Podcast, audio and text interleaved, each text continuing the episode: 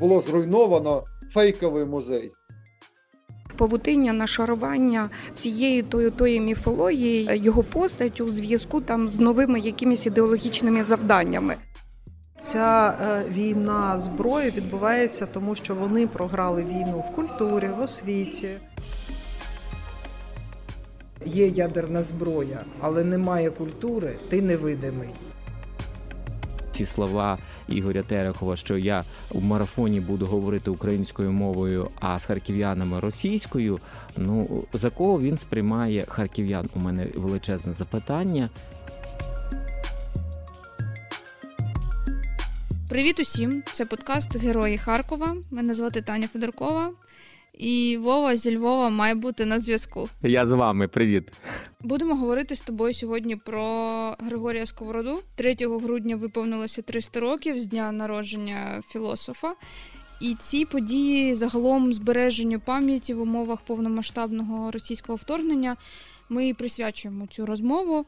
Тим більше, що музеї у Сковородинівці та педуніверситет у Харкові безпосередньо постраждали внаслідок ракетних ударів Росії.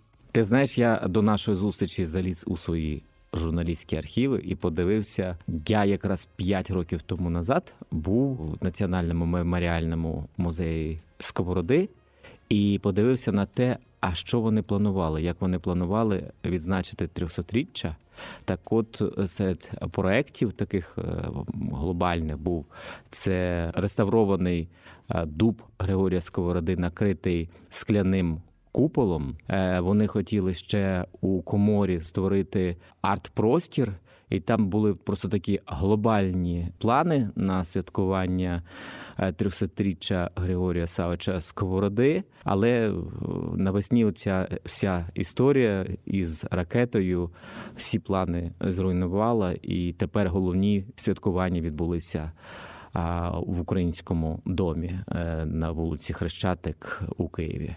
У ці дні відбувається виставка у Національному музеї історії України в Києві, де зібрали оригінали і копії праць Сковороди, і документи, і взагалі різні артефакти пов'язані з його життям.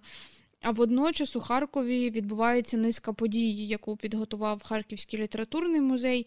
І мені б хотілося сьогодні розширити наш фокус уваги, розказати і про нову книгу, присвячену Сковороді, і про сам літмузей, як один з таких потужних осередків культурного життя Харкова. Ну так, е, можна можемо з певненістю говорити, що е, музей, е, літературний музей є таким потужним осередком української літератури від 1988 року. У квітні його відкрили. І, чесно кажучи, якщо от брати от наш цей український патріотичний рух і як все розвивалося там в часи перебудови, то я інколи думаю, блін, як комуністична партія дозволила відкрити цей літературний музей. Ну бо там точно були, знаєш, от як тоді казали, націоналісти, тому що реально і письменники, і там художники, той самий Валерій Бондар, і інші інші там гуртувалися. Ну, українська інтелігенція. Та і з чого музей почав? Якраз із дослідження ж українського відродження 20-х, початку 30-х років, політичних репресій. Потім вони зайнялися вже там 60-ми, 70-ми роками. І сьогодні цей музей для нас є от таким а, символом, та символом українського Харкова, і вони своїми резиденціями літературними продовжують продовжують цю традицію.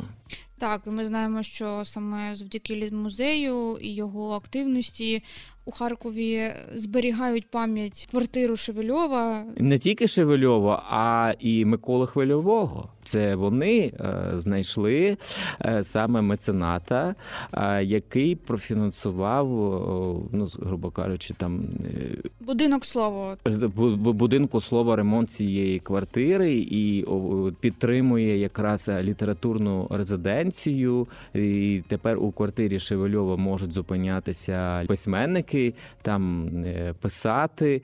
Е, Тому взагалі я б так сказав, що літературний музей багатьом харків'янам взагалі вперше відкрив дуже багато постатей. Та нам допоміг подивитися по-новому на того ж самого е, Шевельова. А що ніякий він не зрадник, він був саме проти будь-якої тоталітарної імперії, як нацистської, так і радянської. І що власне українська мова не російська. Там же Шевельов вже вів цілі дослідження, да і про відмінності. Ну і до речі, саме це визначення п'ятий Харків належить П'ятий Харків, так. так само належить Шевельову. І саме в рамках цього проєкту, який започаткований літмузеєм ще у 2016 році, і зараз він відбувається разом е, з письменником, поетом, музикантом, волонтером. Це можна список продовжувати безкінечно Сергієм Жаданом. Е, За його підтримки так само у Харкові у ці дні відбуваються заходи до 300-річчя Сковороди. Це дискусії, презентації. І, зокрема, це презентація нової книги Андрія Парамонова у співавторстві з В'ячеславом Горбоносовим е, Дорогами Сковороди Слобідська Україна. Так, треба одразу сказати, що Григорій Сковорода для літературного музею він можна сказати був таким. Е- Стовпом, е, основою вони е, до цієї постаті е, звертаються не вперше. Ще всередині 2000-х років у них була величезна виставка на цілий перший поверх, яка розкривала саме Сковороду як духовну ос- особистість. Тут же треба ще сказати, що тривалий час радянська влада нам представляла Сковороду як філософа-атеїста, філософа бунтара, там е, людину, там, яка е, була проти. Царя проти влади, проти там багатіїв, анархіст і, і, і так далі. Та а насправді ж, е, якщо от я згадую зараз слова одного із директорів, попередніх директорів музею Сковороди Валерія Манженка, він говорить, що Сковороду своїм визнають у багатьох релігійних течіях. Е, І буддисти, і протестанти. Але сам Сковорода е, все-таки писав, що він у православному лоні. Хоча е, у, нього, у нього були досить неоднозначні стосунки із е, православними священниками, е, чиновниками православної церкви. Повертаючися до книги, яку представили, зміст книжки буквально відповідає її назві Дорогами Сковороди. Саме Андрій Парамонов йшов шляхом Сковороди і розповів не тільки про ці напрямки, а й про найменші, здавалося б, дрібниці, а насправді зовсім не дрібниці. Це і річки, і криниці, і поля, і дерева. І як каже автор, природа є однією з головних у книзі. природа та допомагала а, сковороді пізнавати дуже е, багато таких глибинних речей. В принципі, мабуть, сковорода довіряв природі. е, Він дуже любив усамітнюватися і писати якісь думки, сентенції там чи байки. Ну і власне, скільки часу він провів дійсно у своїх подорожах, у своїх мандрах, якби тільки Україною, а то й багатьох країнах світу. І якщо ми пройдемося алеєю музею меморіального музею Сковороди, там якраз до війни були а, прапори е, європейських країн. Країн Європейського Союзу, саме де був Григорій Савич е, Сковорода.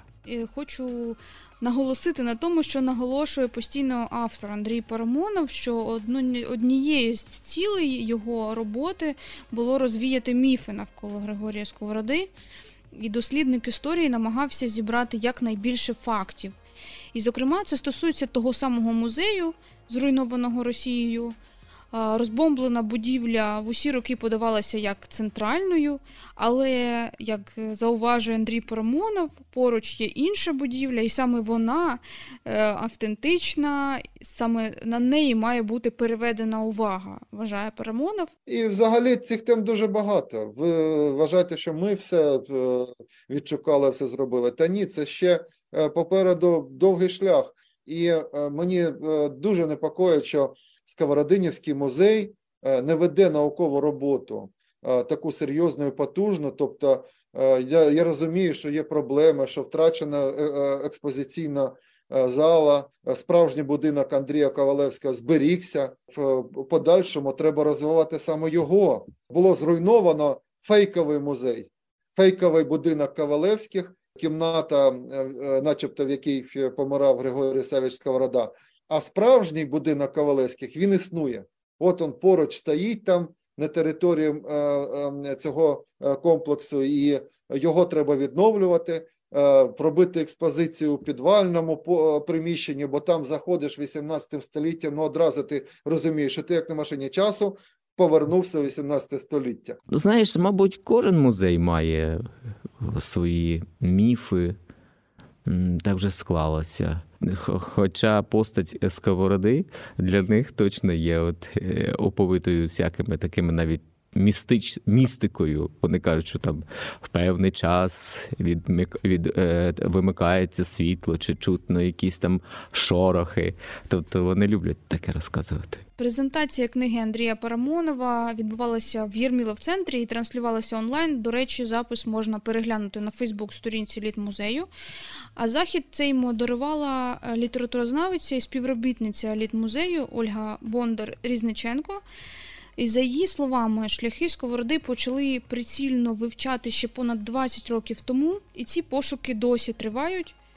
А ще пані Ольга і команда літмузею займаються волонтерством. І мені було цікаво дізнатися про враження Ольги від поїздок на деокуповані території. Особливо, коли от я читала останні е, декілька днів, коли книга до мене потрапила, і я її перечитувала, і одразу мені згадувалися ті місця, е, де вже ми були, і по тих селах, куди ми зараз е, возимо гуманітарну допомогу, вони е, згадуються, згадуються в книзі. Це і Куп'янщина, самий, е, самий Куп'янськ, Маначиновка, е, Гусінка, де е, ми були зараз із допомогою. А е, зрештою раніше ще в 99-му році бували тут же, підходили до Маначинівці до того дубу, який власне існує така версія, що це була алея дубова, яку поруч із помістям в Куп'янську збудував, верніше посадив сам е, Григорій Савіч Сковорода, Куп'янськ, Ізюм, е, Золочів, Довжик. Е, От в Довжику, наприклад, я говорю людям, ви знаєте взагалі, що тут у прокурора Петра Щербініна зупинявся Григорій Савіч Сковорода. Вони зазвичай говорять, та ми знаємо, що поруч Сковородинівка, де він помер. Насправді в Довжику Сковорода бував доволі часто, і ми буквально там декілька е, днів тому привозили. Від української освітньої платформи туди великі е, продуктові продуктові набори. Тобто ми можемо накладається цей ми шлях можемо- сковороди. і- Сковорода так. Ну аж до того, що е, ракета влучила в той будинок, в якому насправді е, не жив Сковорода, який збудований е, всередині 19 століття. І е, коли там Андрій Федорович в книзі пише, що може це Сковорода взагалі навів, навів цю ракету на той будинок. е, Навіть е, в цьому я абсолютно згодна е, з Андрієм через те, що е, в цих подіях, які зараз відбуваються, е, знімають піднімається оце от павутиння, нашарування всієї тої, тої міфології, яку- століттями імперської і радянської існування е, нашої країни в імперському і радянському світі, які накладалися на е, його постать у зв'язку там з новими якимись ідеологічними завданнями. І насправді те, що е, це зривається зараз і відновлюється правда, це так само, знаєте, як сам Сковорода е, жив. В ті часи, коли вже закручувалися гайки і е, була повзуча окупація е, України Російською імперією, починаючи от із початку, навіть коли Мазепа е, програв змагання, уже одразу поступово Україну вводили в склад імперії, коли вона навіть цього і не помічала. Так само і в імперії сковороду одразу почали знищувати саме от своєю міфологією. І те, що Сковорода цьому пручався, і те, що Андрій Федорович взявся за цю справу в тому, е, щоб відновити правду Сковороду, мені здається, навіть якби потаємно Сковорода йому це доручив через те, що вже коли закінчував Андрій цю працю, він з'ясував, що е, власне він сам народився і виріс в тій фортеці, з якої походив е, Михайло Ковалинський на життєпис Сковороди, якого найулюбленішого учня Сковороди е, і посилається, посилається Андрій Федорович весь час. Абсолютно не випадково. Це знамення. І для е, нас ця книга це абсолютно новий етап взагалі у вивченні е, Сковороди, оскільки він дає і музейникам, і якби взагалі і краєзнавцям, і науковцям, оскільки на цю книгу будуть е, обов'язково посилатися матеріал для того, е, щоб музеїфікувати місця, локації, в яких бував Сковорода. Бо це от найважливіше. Цю тему продовжує директорка літмузею Тетяна Пилипчук. Літературний музей, е, як волонтерська організація, в тому числі, привозить е, книжки до сіл та селищ, де часто не було світла. І пані Тетяна згадує, як її зустрічали діти. Ми навіть започаткували в музеї проєкт підвішеної книги, тобто будь-хто може купити в видавництві книгу. Ряд видавництв погодились на цю акцію, і вони нам переправляють, пересилають ці книги сюди. І е, волонтерське об'єднання Доброчинець, е, в якому є багато працівників музею. Розвозимо ці книги на деокуповані території. Чому виник цей проєкт? Тому що колись ми приїхали в Коробочкіно, прекрасна дитина Михайло, який сказав: А книжки є? І дорослі теж сказали, світла немає. Ну тепер в інтернеті не пос, не, не полазиш, е, телевізор не працює. Книги. А дайте ну привезіть нам книги. Вони хотіли романтичну літературу, історичну літературу, звісно, дитячу. Ми їм привезли книг. Це було стільки щастя. От я фотографувала, е, що вони ну, люди розбирали книги. І а потім е, почали приїжджати волонтери, які займаються з дітками, які проводили якісь там е, події з дітками. І це теж заходило на ура. І ми так розуміємо. Потім був прекрасний тур італійського клоуна Марка Родарі, нащадка Джані Родарі. Зрозуміло, що ну зараз дуже важко е, е, зробити сталий проєкт. Ну тому що ситуація щодня змінюється. Ми не розуміємо, коли і де може бути світло, як е, дещо прилітає, які атаки. Ну ми всі в цьому живемо. Ви самі знаєте. Як вам от те, що багато людей зараз прийшло, і мабуть і заявок багато приходить на реєстрацію? Те- так. Це означає, що харків'яни Хочуть так. Культуру не можна ставити на паузу. Харків'яни хочуть. Знаєте, проект п'ятий Харків це про те, щоб ми не зупинялись. Тому що якщо зараз ну от зараз ми завмерли, нам потрібно якось вижити, а потім подумаємо про культуру. Ні, культура це базова потреба насправді. І, е, і культура це основа. Тобто від культури залежить, яка у нас буде економіка. Я в цьому переконана просто. Щодо сковороди, то в літмузеї ну фактично нічого не зберігається, оскільки. Слава Богу, що рукописи в Україні зберігаються. І сьогодні якраз їх виставляють в українському домі. І ну для мене це прям така радість, тому що рукописи сковороди взагалі дуже довгий час ніхто ніде не виставляв. Вони зберігаються в інституті літератури. Але з ними можна працювати. Ми зробили копії для себе для музею е, цих рукописів для того, щоб ну, хоча б трошки показати, як писав Сковорода. Е, Але е, пам'ять вона може бути не тільки в артефактах. Щодо Григорія Сковороди. Харків не може собі дозволити не займатися постаттю Сковороди. Харків не може собі дозволити та не, не інтерпретувати, не піднімати ці теми, не говорити про сковороду, тому що е, це такий ну, наш загальнонаціональний герой е, родом звідси, і він дуже любив нашу землю, він дуже любив Слобожанщину. Це може бути в інтерпретаціях, в проведенні заходів, в різноманітних програмах, е, освітніх заняттях, в роботі з дітьми. У нас є прекрасні е, заняття, присвячені Григорію Сковороді презентації. Це там і філософське торбознавство, це і байки харківські. Ми ну насправді ми відкрили виставку присвячену Сковороді в 2011 році.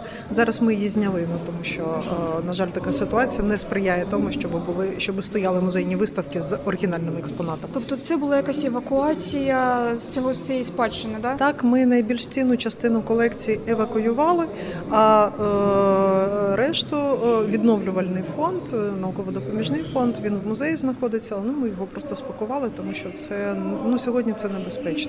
Ми відповідаємо за культурну спадщину, і наша сьогодні наше от найперше завдання це зберегти. Е, Літературний музей зберігає і архіви письменників, це і книги, книги з автографами, це фото, це документи, це рукописи. От е, вся ця е, от весь весь цей такий масив артефактів. І наша колекція це в першу чергу про 1920-ті роки, про наш безумний Харків, безумний, безумний город Миколи Хвильового. Між іншим, у нас буде теж подія в межах п'ятого Харкова, присвячена безумному городу, безумній любові. До міста Миколи Хвильового це 60-ті роки, це період нашого руху оперу, це соціалістичний реалізм, який обов'язково потрібно вивчати для того, щоб розуміти, е, що відбувалось, е, які маніпуляції з боку імперської культури відбувались тут. Це сучасна література, починаючи з 90-х років, тому що сьогодні вже той сам видав, який робив е, студент Сергій Жадан, він вже сьогодні є музейним артефактом. Ця е, зброї відбувається, тому що вони програли війну в культурі, в освіті. І зараз, от як е, останні події показують і на релігійному полі так само. Тобто вони програли гуманітарну війну повністю. М, Тому е, розпочалась ця війна вже реальною зброєю на фізичне знищення. Вони так і діяли, вони знищували носіїв культури. Ну і зараз е, те саме відбувається. Ну але цього разу їм не вдасться. Тому ми не маємо права ставати е, на паузу. Тому от і Єрміла в центр працює, відкриває виставки. Тому і бібліотеки потрошки вже виходять та, з роботою. Тому театри починають вже працювати. Ну а музей, наш музей і не зупинявся. Усі заходи п'ятого Харкова, та й не тільки ці, відбуваються у Єрмілов-центрі. Це підвальне приміщення в університеті Каразіна, яке стало справжнім прихистком для митців, журналістів і місцем зустрічі чиновників, військових. Директорка центру Наталія Іванова розповіла мені, що у перші дні повномасштабного вторгнення там ночували художники зі своїми сім'ями. 24 лютого тут жили художники, їх сім'ї, їх діти, їх батьки декого. Ну так що тут де до 50, ну, десь 50 50 осіб перебувало одночасно, Е, і так було до е, майже 8 березня, чи 7 чи 8 березня, коли сталася аварія з електропостачанням, і яке відновили лише тільки в травні. А тут все пов'язано з електропостачанням, тому ну, довелося вже від'їжджати. Ну на цей час вже багато евакуювалося людей. Просто ці перші дні вони були для всіх страшні дуже, і особливо для сімей, е, художників. Я там скажу про митців, у яких маленькі діти. Це, звісно, було, було потрібне місце, де ти будеш перебувати, е, ну, буде перебувати в безпеці твоє життя і твоя свідомість, і ти будеш мати можливість зосередитись і прийняти ну, супер важливі, мені здається, рішення в своєму житті. Кожен приймав тоді для себе. Тому Тут виставки все проходять, тобто Е, Ну, була така ініціатива Сергія Жидана, е, який провів тут фестиваль е, е, 13 е, травня. Він відбувся музика опору, і він запросив своїх друзів, музикантів. І Вакарчук тут робив прем'єру пісні Маріуполь е, про Маріуполь. Так що от з цього почалося власне таке вже активне культурне життя, і ми його поновили. Яким ви бачите майбутнє галереї от, е, центру?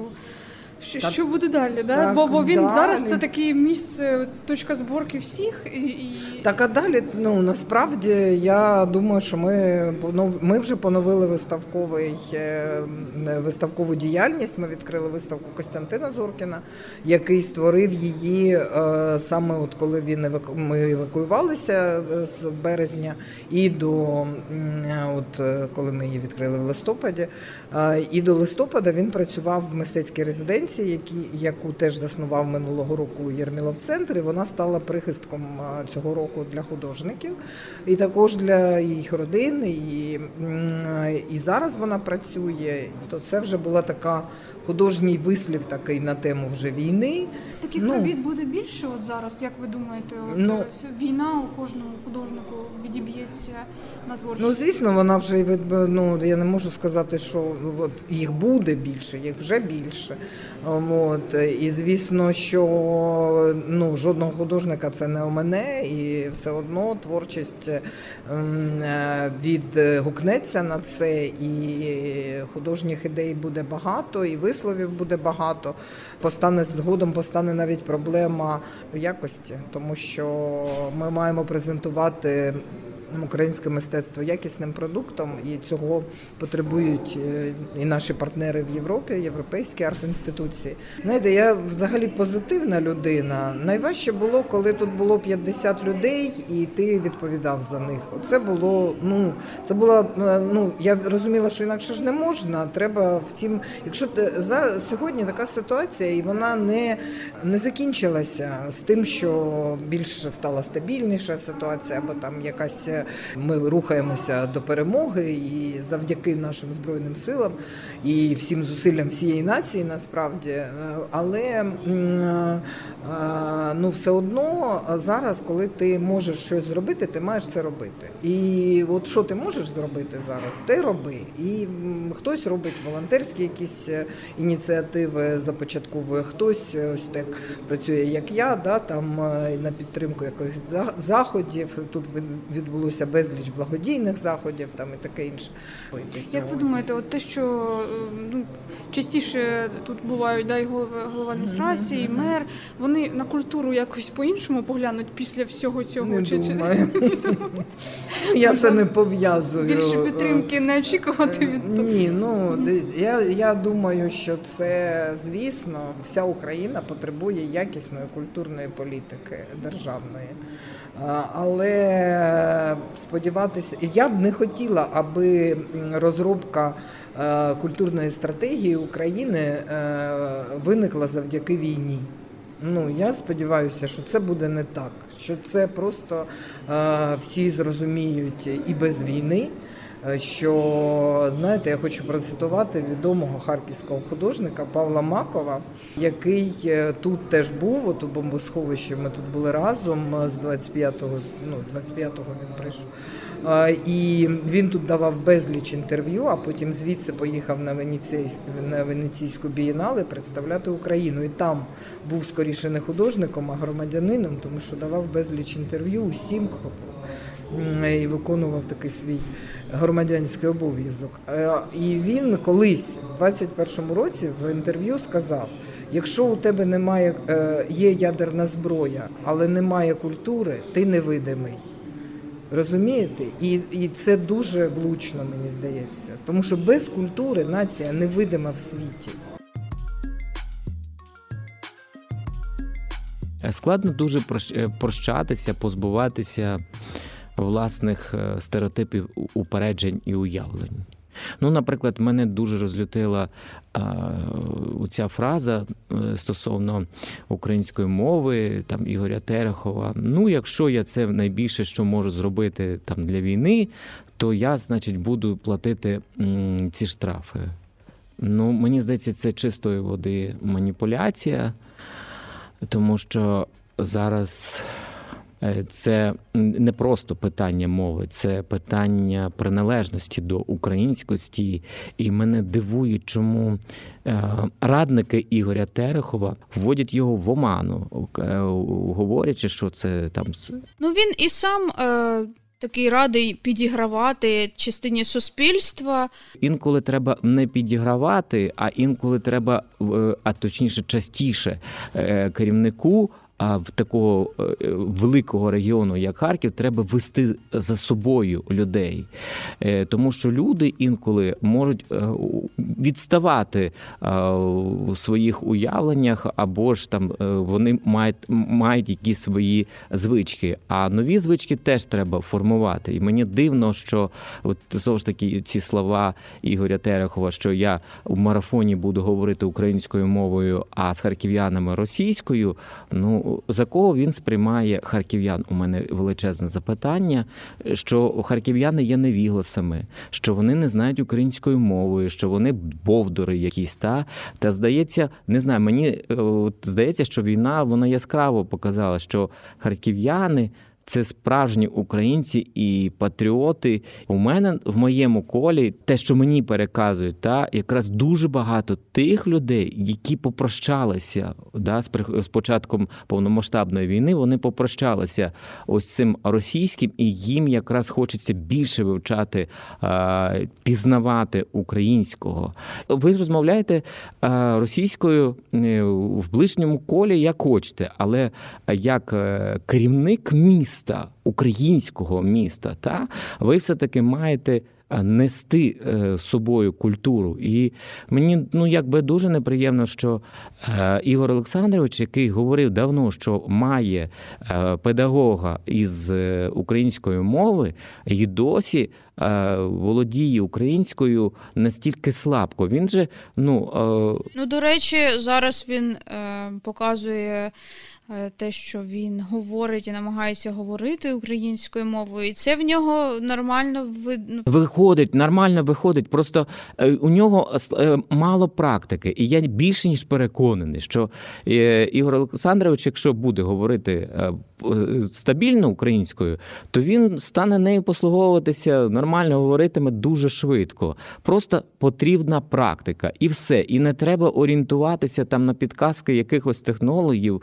е, якихось е, е, його радників, та що харків'яни його сприйматимуть тільки російською мовою. Так само хочу додати, що от на цій прес-конференції, про яку ти згадуєш, де висловлювався Ігор Терехов, був коментар такий з приводу того, що Терехов дає коментарі страні UA. Е, Точніше, вже не UA, там Today, ну це не, не, не важливо, да? це про російське видання, дає нормально коментарі цьому е, так званому виданню, і ці новини потім потрапляють на стрічку офіційного сайту Харківської міської ради, і це просто огидно на це дивитися. Я вважаю, що це велика ганьба.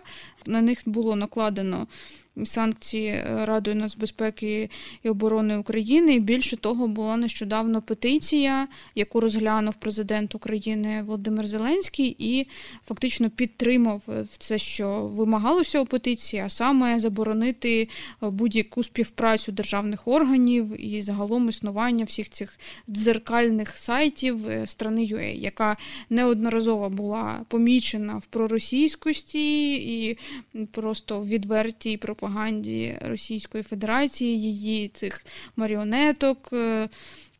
Е, Вони все це заворачують під соус е, другої думки, е, от об'єктивності, але насправді ми знаємо, звідки взагалі гроші беруться на це, е, скільки ботів воно е, за собою приводить проросійських. На жаль, ми бачимо, що е, ще треба тиснути на е, мені б так не хотілося говорити, але на позицію Ігоря Терехова стосовно того, що ну вже не вже не той час, вже не час е, цих проросійських наративів. Мені здається, що цей тиск вже дає свої плоди, бо, е, як ми бачимо, е, під тиском суспільства зараз риторика міського голови вже не така категорична з приводу перейменувань, а саме так само топонімів, які пов'язані з Пушкіним, він говорить за зовсім по-іншому. Він говорить про те, що ми маємо показати суспільству, що є Пушкін поет, є Пушкін митець і є Пушкін руський мір.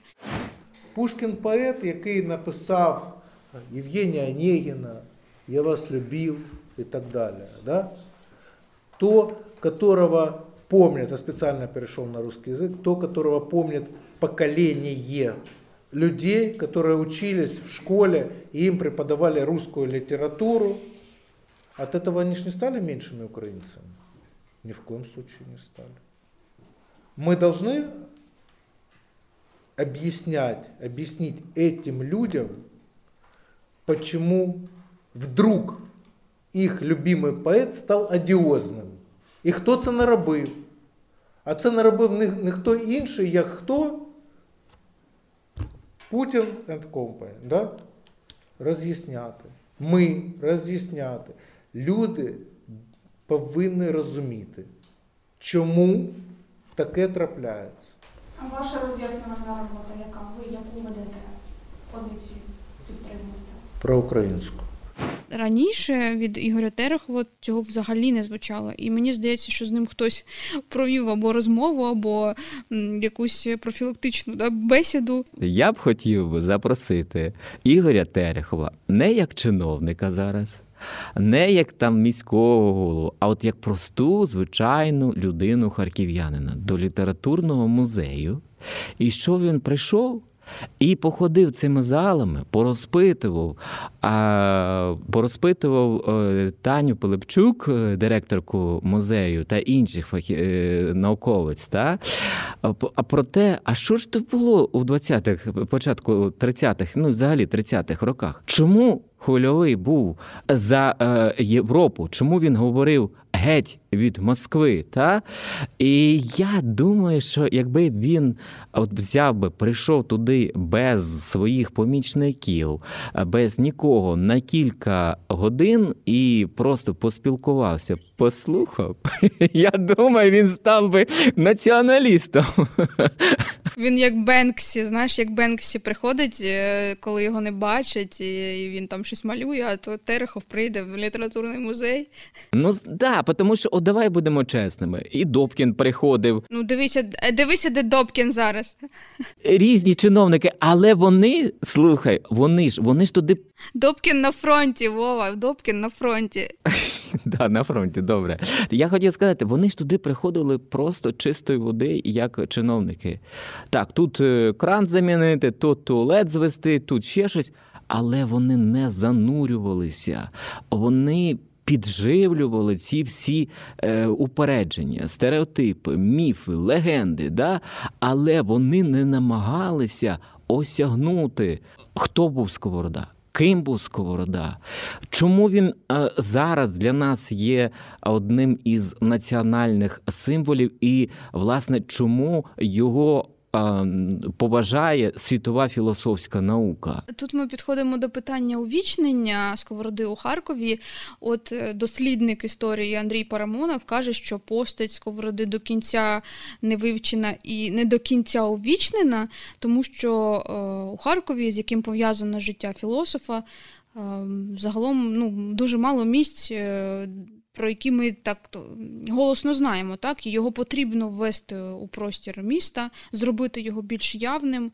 Ну і на це потрібні і бажання, час, натхнення. Тому я думаю, що і е, бажання міської влади не знаю наскільки е, приверне увагу з усіма подіями 300-річчя сковороди саме в тому, щоб далі просувати, або це ця дата просто пройде е, повз. А з іншого боку, Тань, а коли як не зараз? Коли як не зараз відкривати для себе по-новому українське мистецтво, українську музику та Він сам це визнає. Він говорить, що у нас є унікальний шанс з цими топонімами зробити Харків іншим, але не робити це одночасно, тому що буде колапс. Дякую, що слухали наш подкаст. Сьогодні нашим таким колективним героєм Харкова була культурна та історична спільнота, літературний музей, який зберігає пам'ять І Григорій Сковорода. сам Григорій Сковорода. І без минулого, давай скажемо цю шаблонну фразу. Без минулого немає майбутнього, я маю на увазі. доброго майбутнього, такого інтелектуального майбутнього та е, успішного майбутнього. Це дуже важливо все таки.